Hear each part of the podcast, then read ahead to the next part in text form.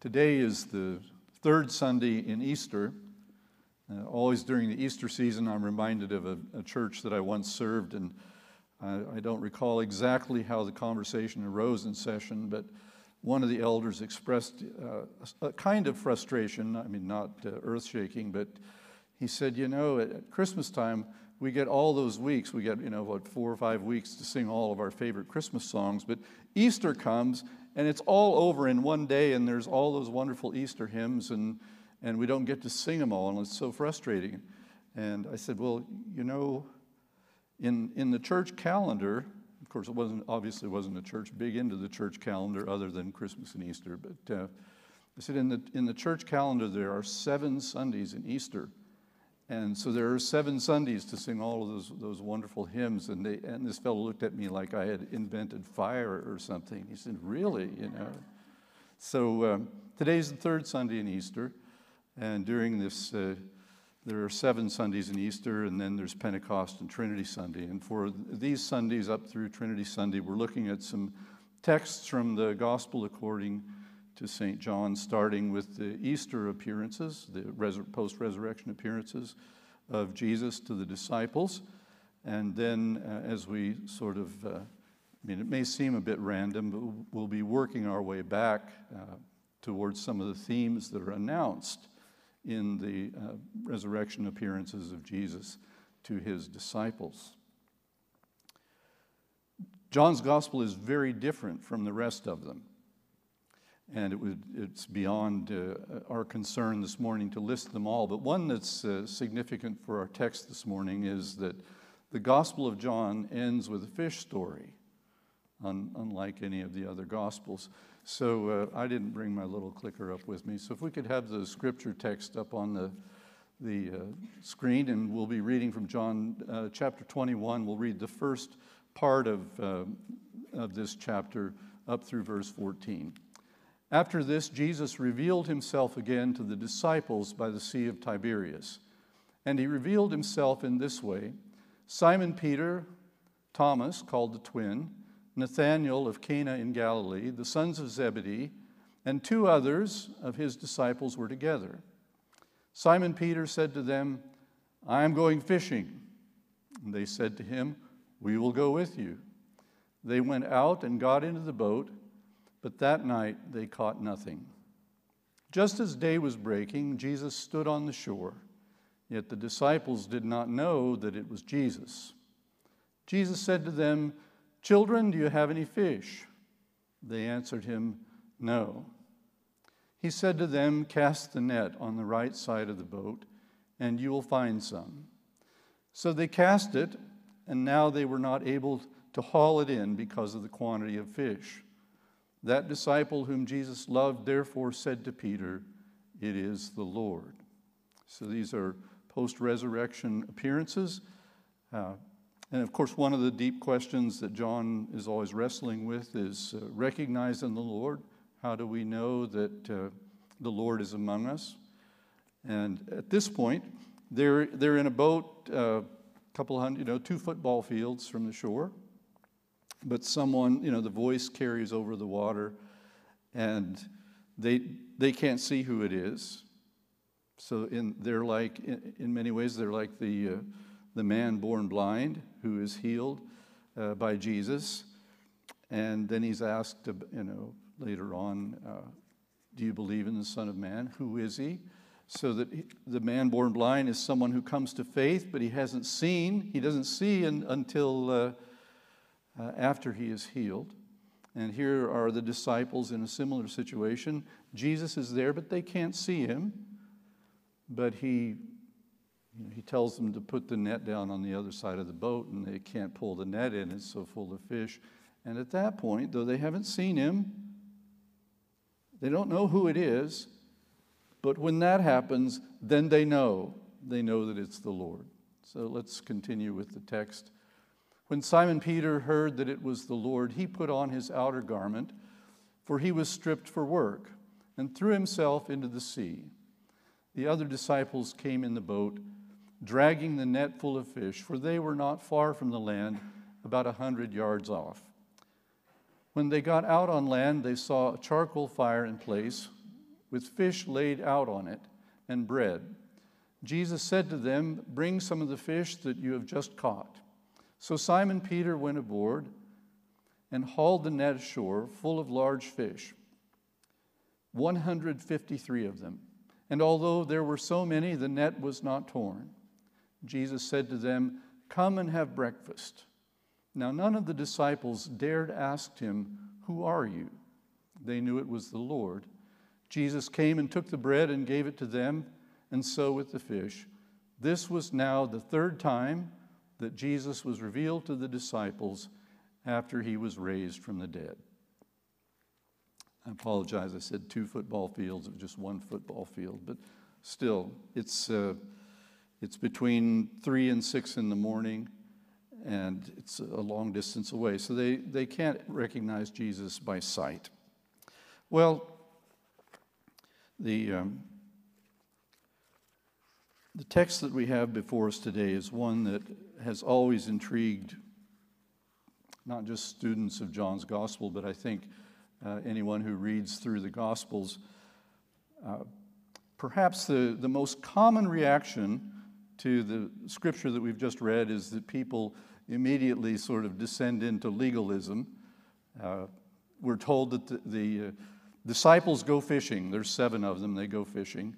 And this is right after, or at least not long after, Jesus has appeared to them uh, already two times, but he has told them, As the Father sent me, so send I you, and he breathes the Spirit upon them. And it just seems odd to some people that with, with that sort of uh, uh, indication of the Lord's purpose for their lives, that they decide to go fishing. And so there's a lot, you know, there's a lot of back and forth about was this a good thing or a bad thing. And of course, the text doesn't say it doesn't say uh, they decided to go fishing and this, and this was a, a turning their backs on their commission, or uh, we're not told. We're just told the story. They go fishing. The early church fathers were really fascinated with this. And, and by the way, if uh, Probably a lot of you, for example, in Sunday school or Bible school might, might have learned a song, you know, I will make you fishers of men if you'll follow me. And most people, you think about the Gospels and you think about the disciples. Ah, the disciples, they were fish, the first ones anyway, they were fishers. They were fishermen. And the first disciples in Matthew, Mark, and Luke who are called, uh, they're, they're fishing. Jesus calls them. In John's Gospel, this is the first fish story. And now, of course, John was one of the first disciples. He was, you know, the brother of James, the sons of Zebedee. Uh, he, he, and, uh, he and his brother were partners with Peter and Andrew in a fishing business. But when John tells the story of Jesus, he doesn't tell any fish stories until the end. In his gospel, you have this sort of afterword to the gospels. Like a, a lot of novels you might read, you, you get through the, the burden of the story and everything's resolved, but there's some a little afterward where there's some unfinished business or something else that you might uh, the reader might want to know about. So the, the church fathers were fascinated that the Gospel of John ends with a fish story rather than having a fish story early on. And one of the great expositors and teachers of the church says this about our passage. So what, what's, this, what's the meaning of this passage? This is a great mystery in the, in the great Gospel of John. And to commend it the more forcibly to our attention, the last chapter has been made its place of record. So, the, this particular father of the church says that uh, the, the great, there's a great mystery in the Gospel of John, and John has saved it for the end. And it's the mystery of fishing, the mystery of fishing, but he'll explain in a minute what that's about. Accordingly, inasmuch as there were seven disciples taking part in that fishing, Peter and Thomas and Nathanael and the two sons of Zebedee and two others whose names are withheld, they point by their septenary number, septenary is seven, there are seven of them, to the end of time, for there is a revolution of all time in seven days. To this also pertains the statement that when the morning was come, Jesus stood on the shore for the shore likewise is the limit of the sea and, there, and signifies, therefore, the end of the world. The same end of the world is shown also by the act of Peter in drawing the net to land, that is, to the shore, which the Lord uh, has himself elucidated when in a certain other place he drew his similitude from a fishing net let down into the sea. And they drew it, he said, to the shore. And in explanation of what that shore was, he added, So will it be in the end of the world. So this was uh, St. Augustine, uh, one of the greatest of the church fathers. And his explanation of the disciples going fishing is that it is a, uh, an allegory, or he finds in it an allegory of the end of the world. And the fishing is about the ingathering of the church. And it is a, a great multitude of really big fish 153. If you're interested in the meaning of 153, you can find uh, St. Augustine online, and he has at least uh, two different allegorical paths to explain why the number 153 is significant there. Uh, the one I find most fascinating is that uh, Pentecost, of course, is 50, and Pentecost threefold is 150, and then you add in the Father, Son, and the Spirit, and you get 153, and that's how the fullness of the church is brought in. Well, why would I mention such a, such a thing? Uh, certainly, if St. Augustine were to go to any Reformed seminary and take a preaching class and preach a sermon and say, This is the meaning of my text, pro- well, he might, have, might get a passing grade for effort, but people say, No, that can't be right. That can't be the meaning of the text. Allegory, of course, was a way of bringing in the truth that you know into a passage that didn't seem all that uh, instructive on the face of it. Uh, one, of, one of the things about uh, one of the things about preaching in our time, uh, I'm convinced, is that uh, preaching preaching should model uh, an appropriate teach, uh, treatment of the text for the benefit of everyone else who is reading the Bible, so that preaching, at the very least, should exemplify or provide a pattern for how to handle the scriptures. And I think reading the history of interpretation teaches us that the most important thing to model for people is humility. Uh, it's easy from 1700 years down the road to read St. Augustine and say, well, that's kind of amusing. And yet he's a lot closer, much closer to John's time than we are. He's not 2,000 years removed from a time that uh, it, where, where if we were transported there, things would be very, very different. We would have some things in common with people, but obviously, people read texts differently. And I think if, uh, if we are to learn humility, we, we, uh, we read where others have been. But we also, I think, are challenged to appreciate that maybe there is maybe there's something there more than, more than just what appears to be on the surface. And certainly, if, as you work through John's gospel, he loves, uh, he loves double meanings, he loves uh, symbolism, in the, in the stories that he chooses. So, what, what I would like to, to focus on this morning are, are just a, a couple of things. The text, the text is the text is always a pretty good guide to what is the point. What is the point? Uh, and this passage begins with Jesus uh, revealed himself again to his disciples. And then in verse 14, uh, this was now the third time that Jesus appeared to the disciples after he was raised from the dead. And this I'm reading from the uh, Christian Standard Bible, which I think is the one that you have purchased. And I'm, I'm no respecter of versions. I, I always, uh, if, I, if I think there's a better translation, I will tell you. And it's, it's important here because in verse 1 and verse 14, the same word is used, and the word is manifested. After this, Jesus manifested himself again to his disciples by the Sea of Tiberias. And then in verse 14, this was now the third time that Jesus manifested himself. And the, the, good news, the uh, Christian standard has revealed and then appeared, which is in the ballpark, but the same word is used there and in verse 14, in 1 and 14 as a kind of uh, marker of this is the section, and there's this is uh, the point of this section is to remind you that Jesus manifested himself three times to, the, to his disciples. Three times, certainly uh, pointing, pointing to the veracity of the testimony, so that the disciples they are the ones who proclaim to the rest of the world Christ is risen. We have seen the Lord.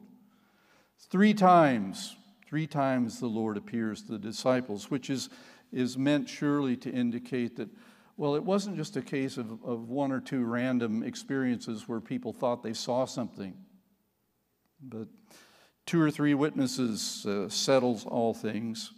John presents three witnesses three times that the Lord manifests himself. And manifesting, manifesting is important because it means that the Lord is the one who undertakes this.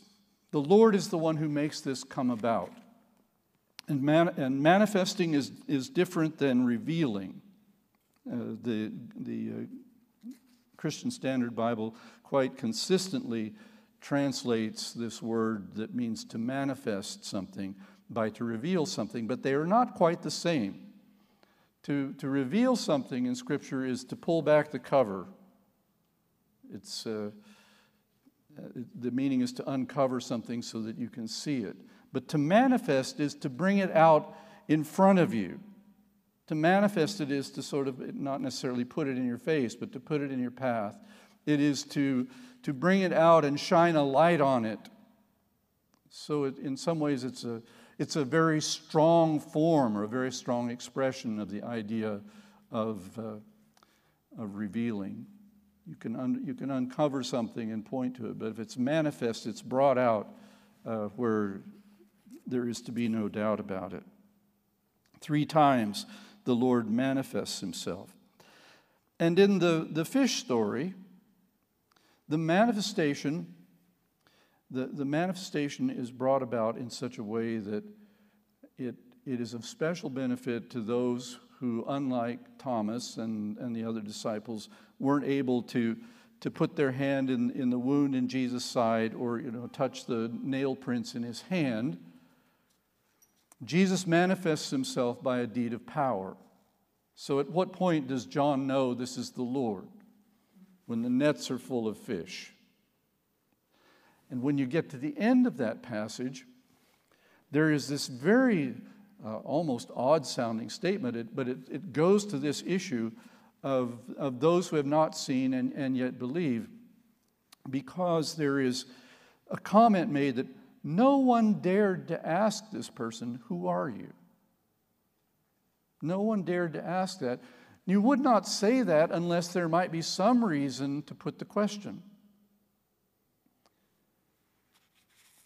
in so, in so many of the Lord's uh, post resurrection appearances, people don't recognize him. The two fellows on the road to Emmaus, they walk the road, they have dinner with him, they don't recognize him until he breaks the bread and then he's gone. There, there is something about Jesus' resurrection body, resurrection life, that even those who were with him for all those years don't recognize him immediately just by seeing him. So, uh, the very first time he appears, he comes among them, he shows them his hands and side and says, You know, it's me, and they rejoice.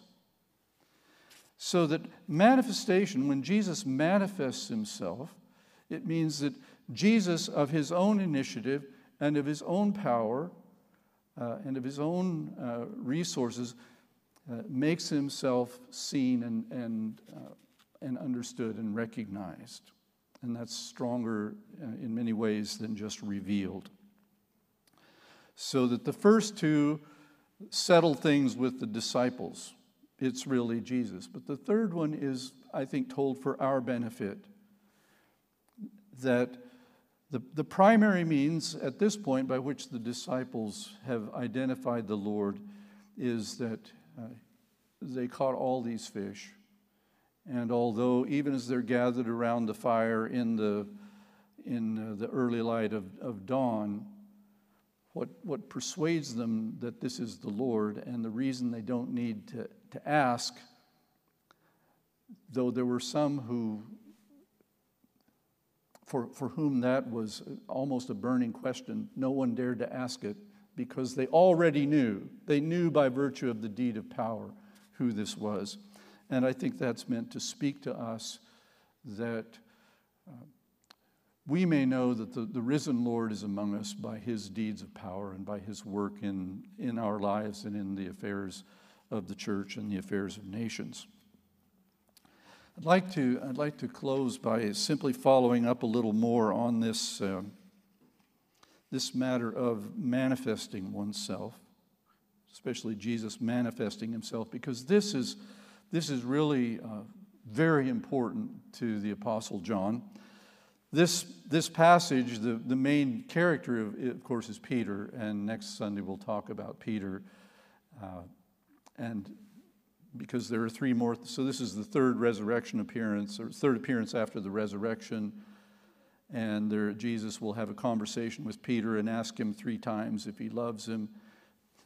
Peter is, uh, you know, he's just, uh, he leaps out of the boat he loves the Lord. It's, it's pretty, he's drawn to the Lord. He can't wait to see the Lord. Uh, and we'll, we'll, next Sunday, I'll talk a little bit about zeal. But you see, as, as the narrative unfolds, and the three questions about do you love me make it plain that although Jesus really values zeal, the most important thing he values in his disciples is do you love me? That's the, that's the question Peter has to wrestle with. And we'll wrestle with that a little bit next Sunday. But in, in John's uh, theology, manifesting, manifesting is, is crucial because it starts with the sovereignty of God in making salvation known. Salvation is not something that we stumble upon. And salvation is not a commodity that we have that we can sort of, uh, you know, nail it down, lock it up here in the church and say, we've got it. you know, come in and get it. It's, we, we've got it nailed down here.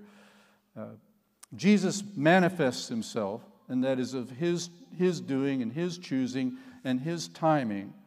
He does this in his sovereign love. One of the great things uh, for interpreting John's gospel is that uh, John wrote a letter, and in that letter he builds on these key ideas. And so if you, if you turn to 1 John, chapter 1, verse 1. What was from the beginning, what we have heard, what we have seen with our eyes, what we have observed and touched with our hands concerning the word of life. That life was manifested. And we have seen and we testify and declare to you the eternal life that was with the Father and that was manifested to us. The, the uh, Christian Standard Bible translates both of those with, with revealed. But it's this idea, it isn't just uncovered, it's, it's brought out where, you know, big as life and, and the light of God is shined on it. John says, This is what happened to us, that God manifested the word of life to us. When was that manifested? It was when the, when the word of life rose from the grave and manifested himself three times to put things beyond doubt to the apostles, at least three times. Uh, so that's the first part. He, John chapter, 1 John 1 1 goes back to these post resurrection appearances of Jesus where Jesus manifests himself to his disciples. And then if you uh, go on in the letter, to chapter, uh, chapter 2, verse 28, this is the end of chapter 2. So Jesus manifested himself after his, uh, when he rose from the dead, he appeared to the disciples, manifested himself. In chapter, 1 John chapter 2, verse 28, John says, So now, little children, remain in him, so that when he appears, it's manifested. When he is manifested, we may have confidence and not be ashamed before him at his coming so that the, the Lord who appeared, who was manifest, who manifested himself after he rose from the dead, he will manifest himself again. He will show himself again. And that, that belongs to the timing of the Father, of course.